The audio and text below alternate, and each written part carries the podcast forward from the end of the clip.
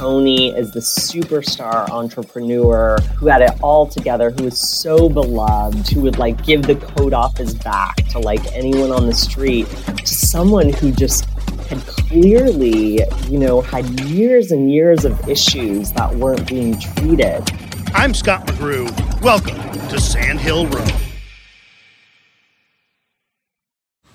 Man, that sunset is gorgeous. Grill, patio, sunset. Hard to get better than that. Unless you're browsing Carvana's inventory while you soak it all in. Oh, burger time. So sit back, get comfortable. Carvana's got thousands of cars under $20,000 just waiting for you. I could stay here forever. Carvana, where car buying meets comfort, meets convenience. Download the app or visit Carvana.com today. CarMax is putting peace of mind back in car shopping by putting you in the driver's seat to find a ride that's right for you. Because at CarMax, we believe you shouldn't just settle for a car, you should love your car. That's why every car we sell is CarMax certified quality so you can be sure with upfront pricing that's the same for every customer. So don't settle. Find love at first drive and start shopping now at CarMax.com. CarMax, the way car buying should be. This episode discusses the death of a high tech icon. It was ruled an accident, though not everyone believes it was. In 2020, Tony Hsieh locked himself in a shed, and the shed somehow caught fire and he died. 911, what's the location of your emergency? We won't make any conclusions beyond what the investigators ruled, but if you or someone you know could use some help, there are folks who would love to talk to you at 800 273 8255.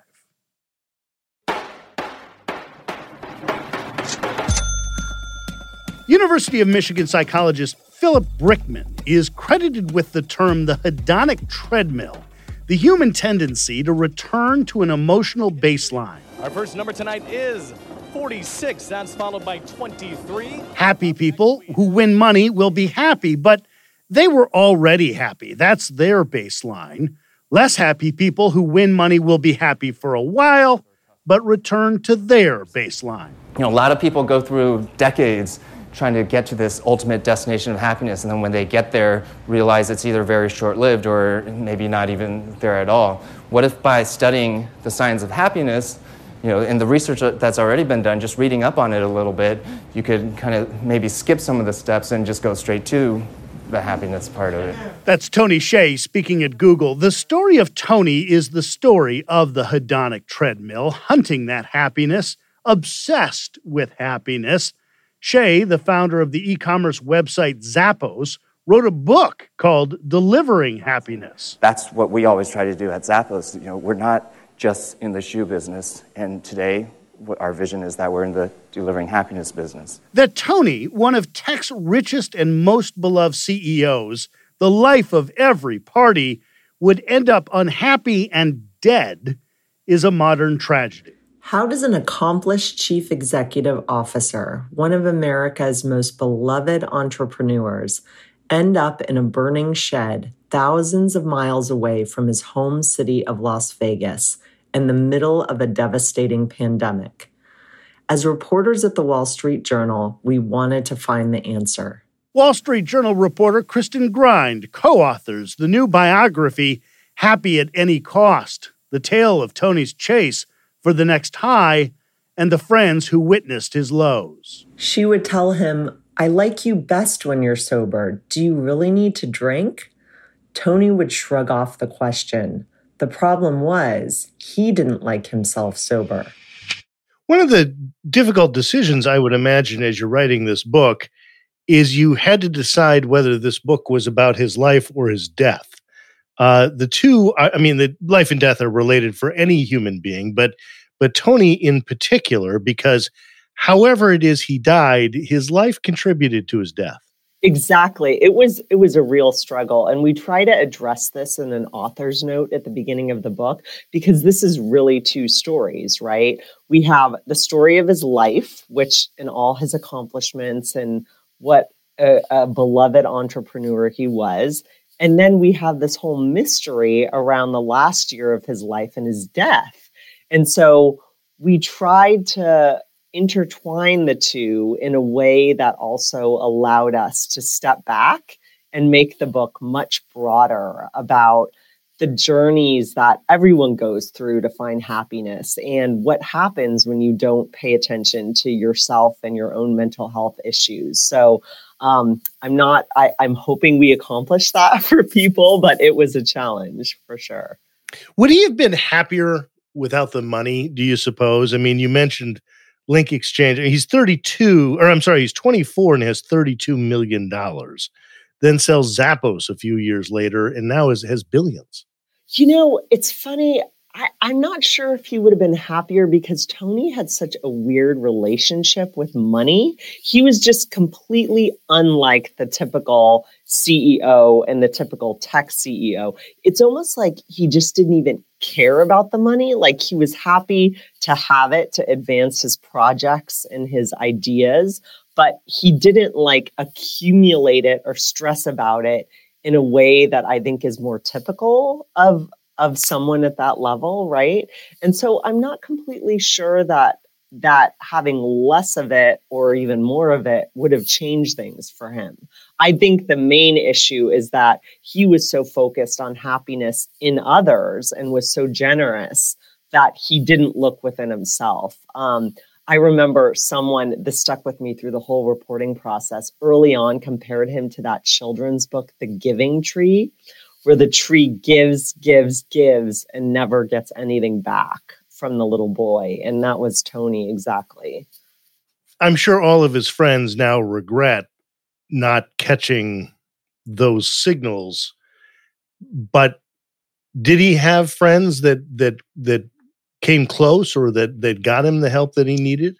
You know, his friends, first of all, Tony, and this took me a while to discover, has hundreds of friends and acquaintances, many of whom would actually describe him as a close friend, even though that's impossible. Yes, I, right? I know people like that, which they they have a hundred friends and everyone thinks they're his best friend. Exactly, yes. because that's and he's not being disingenuous. He uh, he's just that good at it. Exactly, and it took me a while. Everyone would introduce themselves as his close friend. Well, I mean, I don't want to put a number on it, but like probably there were ten actual really close friends that were like his family. And a couple things. I mean, I've I've been lucky. I've never had to deal with addiction issues in my life or family, but addicts make it really hard for the rest of us. Tony was very good at normalizing his issues. He brought alcohol into the workplace at Zappos. So he was a heavy drinker, but he made it part of the fun culture. You know, he never was was actively drunk or hungover. He was always showing up at work. So I asked myself through this whole process if I had a friend like that, would I have stepped in? I mean, to be honest, probably not. And then when it did really start going downhill in the last couple years of his life, that is when his very good friends did intervene, despite Tony saying, I don't have a problem. I, there's no problem here. So he did really have some good friends for sure. He based Zappos in Las Vegas and then took on a huge project to to renovate Las Vegas in a way that he thought it should be. Can you tell me about what he was trying to accomplish in Las Vegas? Right. So, um, kind of the same thing he was trying to accomplish in his whole life, this happiness goal. So, he took $350 million of his own fortune and he wanted to, to uh, revitalize this dusty corner of Las Vegas. Now, I want to be clear this is not like the strip, right? This is downtown Las Vegas. No one would ever go there. It's, you know, there's one street that had some stuff on it, otherwise, it's empty. Tony looked at that and he saw this sort of like, you know, entrepreneurial, almost burning man community where you know, business owners were coming in and everyone was working together. And he built this amazing, like, container park made of containers for kids to play and businesses to thrive. And he just had this vision of turning it into almost like a second Silicon Valley. And he was, he was largely able to achieve that not completely it didn't become like the second silicon valley but it is very much like revitalized from what it was i like going to, to las vegas but to some degree las vegas is the very embodiment of of pretending to be happy. I, you know, you put on a false front, you you go over the top. There's definitely some alcohol involved in an attempt. At least this is my personal experience. In an attempt to show that you're having fun. Uh, and it, perhaps after about 48 hours, 48 hours about as much as I can do Vegas, and then I'm I, am i am done pretending I'm having fun. Um, again, I, I see this parallel. Um, the the glitz and glamour and alcohol and aren't we having fun of Las Vegas that then attracts a person who who wants to have fun, who wants to have a party, uh, who definitely had some issues with alcohol, uh, it seems like the this. Of course, that's of course you went to Vegas. Of course. Oh my gosh, I'm the same way. I mean, I go to Vegas and I'm like, okay, I'm out like very quickly. Um, a couple things I'll say on that. You're absolutely right. Tony was attracted to that sort of like loud party atmosphere, sort of glitter everywhere type thing because he even said this in an interview once he would really absorb his surroundings and people's energy. He was an introvert himself. Um, later we reveal he had severe social anxiety issues actually despite being surrounded by people. But he kind of used that almost as like a coping mechanism right? Um, and then the other point i just make on vegas is it's hard to describe but downtown Las Vegas, there are actually real people living there. I mean, it, it, was it was a surprise to me too. There's a community that's not sort of this casino crazy you're there for a bachelor party, you know, type thing.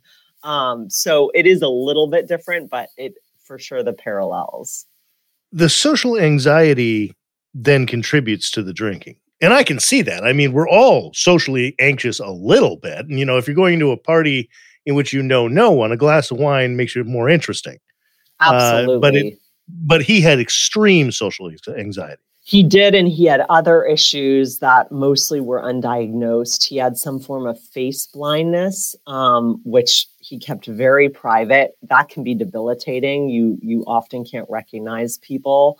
Um, he told some of his friends he thought he was on the autism spectrum. So I spent a lot of time, and Katherine Sayre did too, for this book researching alcohol abuse issues because I just couldn't understand. I kept asking all these experts, and even at the rehab facility that Tony himself went to, when do you know that someone has a problem? Because here was someone that was drinking an enormous amount, but still showing up all day.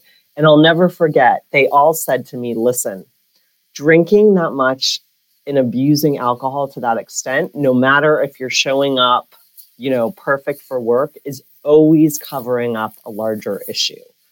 And so that was what was going on with Tony. And you saw the alcohol sort of start, the effects of it start to wear off towards the end of his life. And that's when he turned to drugs. And and things like ketamine and, and other things that are very, very serious drugs. Exactly. It was first ketamine. And then after his friends forced him into rehab, where he, by the way, only stayed two weeks, so it wasn't really successful, um, the pandemic hit and ketamine became harder to get. So then he switched to a drug that I think many of us don't even know that much about, which is nitrous oxide or whippets, which has long been considered kind of a party drug but Tony yeah, began, and it's uh, the, the, the laughing gas that you get at the dentist exactly, as well. That, yes, it's sort of floaty feeling. That's yes. exactly it, and it's a very short high. So you kind of have to keep doing hits over and over, and that's what Tony ended up doing in the last months of his life. Okay, picture this: it's Friday afternoon when a thought hits you. I can spend another weekend doing the same old whatever, or I can hop into my all-new Hyundai Santa Fe and hit the road. With available HTRAC all-wheel drive and three-row seating, my whole family can head deep into the wild. Conquer the weekend in the all-new Hyundai Santa Fe. Visit HyundaiUSA.com or call 562 for more details. Hyundai, there's joy in every journey. Okay, picture this. It's Friday afternoon when a thought hits you. I can spend another weekend doing the same old whatever, or I can hop into my all-new Hyundai Santa Fe and hit the road. With available HTRAC all-wheel drive and three-row seating, my whole family can head deep into the wild. Conquer the weekend in the all-new Hyundai Santa Fe. Visit HyundaiUSA.com or call 562 for more details. Hyundai, there's joy in every journey. Okay, picture this. It's Friday afternoon when a thought hits you. I can spend another weekend doing the same old whatever, or I can hop into my all-new Hyundai Santa Fe and hit the road. With available HTRAC all-wheel drive and three-row seating, my whole family can head deep into the wild. Conquer the weekend in the all-new Hyundai Santa Fe. Visit HyundaiUSA.com or call 562 for more details. Hyundai, there's joy in every journey.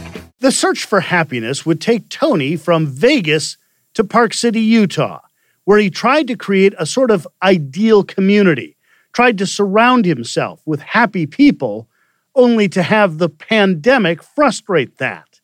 And from there, a fateful trip to the East Coast.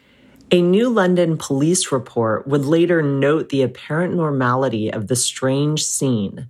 Employees being asked in the middle of an East Coast winter night to deliver items to their wealthy benefactor who is staying in a storage shed. There appears to be no concerns between Hsieh and his employees, the report said by this point, he has had a couple of serious mental health breakdowns. He's abusing drugs. Um, an entourage kind of forms around him that is taking advantage of his fortune, making all this money. Um, one of the people that was close to him in Park City also had a house in New London, Connecticut, where she was from. And so they were visiting that house there was a big fight that day between the two of them. Tony was very sick at that point. He was living, leaving trash everywhere, whippet canisters. So basically, to mediate between the two, he goes out to this pool shed to spend the night. I mean, it's November in Connecticut, right? It's freezing. It's literally a pool shed. And he's in there with like a bunch of pool, you know, floaties and chairs and also like a propane heater, some nitrous oxide. So that's how he ended up there. He, he's in a shed. He's got a propane heater, candles, cigarettes, possibly marijuana joints, according to the book, uh, you know, a lighter or two. It's a disaster waiting to happen.